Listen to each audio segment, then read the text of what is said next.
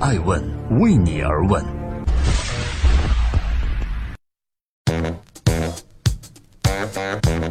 Hello，大家好，欢迎聆听《守候爱问每日人物》。今天是二零一七年三月的第一天，愿各位在这个美丽的春天开启时心想事成。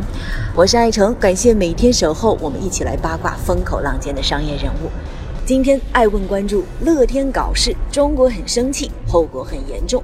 而韩国乐天集团的掌门人去年竟然就被起诉了。中国的新华社评论说，中国不欢迎这样的乐天公司。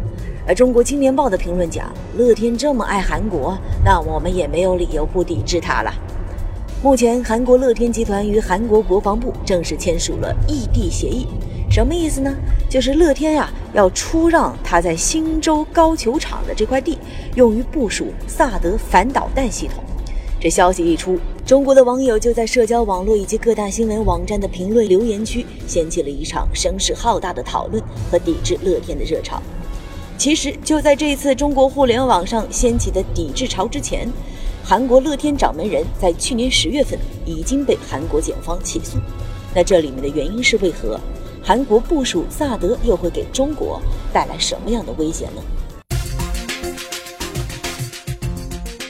正在播出《爱问每日人物》，每天八卦风口浪尖商业人物，我是爱成。今天爱问关注乐天搞事，中国很生气。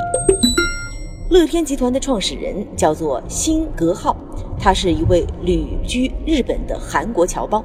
他创立乐天并不是在韩国，反而是在日本。一九六五年，日本和韩国的邦交关系实现了正常化。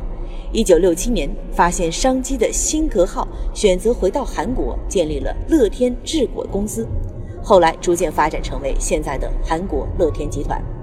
不过，在股权关系上，日本乐天是母公司。由长子新东主管理，而韩国乐天呢是子公司，管理者是小儿子新东彬。同时，这也让很多韩国民众始终有疑问：乐天到底是韩国企业还是日本企业呢？现在的掌门人辛格浩年事已高，如同中国很多王朝关于大位继承权的争夺一样，对于乐天的继承权，在他的两个儿子之间爆发了一场场战争，最终。赢得这场战争的是辛格浩的小儿子辛东兵，他成了乐天的实际掌门人。事实上，辛东兵的带领的韩国乐天虽然是子公司，但在影响力和业绩上都远远超过了日本乐天。然而，才刚刚取得企业大位后不久，在2016年，乐天集团却连遭打击。在去年十月份，韩国检方正式决定起诉乐天辛氏家族的多名成员。包含了乐天创始人辛格浩及其第三任夫人徐美静、女儿辛英子、长子辛东主和次子辛东彬，他们将面临挪用公款、行贿逃税等多项罪名的指控。对于乐天掌门人辛东彬的指控，包含了利用职权让其家族成员成为日本或韩国乐天子公司挂名独立董事，并支付高额薪资，这触犯了韩国特定经济犯罪法规定的贪污条款。然而，有关乐天集团的事情还不算完。最近，朴槿惠的亲信干政门爆发后，韩国众多大企业都牵涉其中，这其中就包含了韩国第五大企业乐天。韩国检方也多次对乐天进行了调查，目前这一案件正在审理之中。正在播出《爱问每日人物》，八卦风口浪尖商业人物，讲述创新创富。今天，爱问带您关注乐天搞事，中国很生气。麻烦不断的乐天和掌门人辛东兴，最终又收到了韩国政府丢来的另外一道难题。他们集团旗下的土地突然被政府看上了，想用这块地来部署萨德。我们知道，韩国一旦成功部署萨德反导弹系统，其 X 波段雷达监测范围将远远超出朝鲜半岛。探测的范围呢，不仅可以覆盖朝鲜的全境，甚至还深入到了亚洲大陆的腹地，其中包含了中国的东北和俄罗斯远东的部分区域。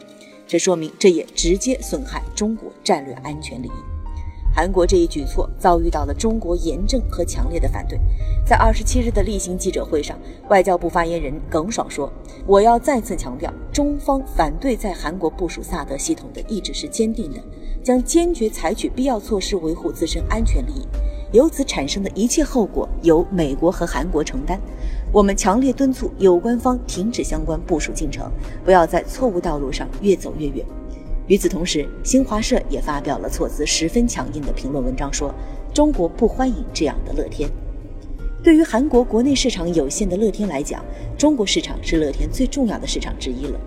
乐天这样的举措对于自身造成的影响不言而喻。根据艾问了解，乐天集团在一九九四年进入中国。乐天目前在天津、沈阳、威海、成都等地都经营了五家百货商店，有九十九家乐天玛特和十六个超市。二零一六年在华经营额达到了三点二万亿韩元。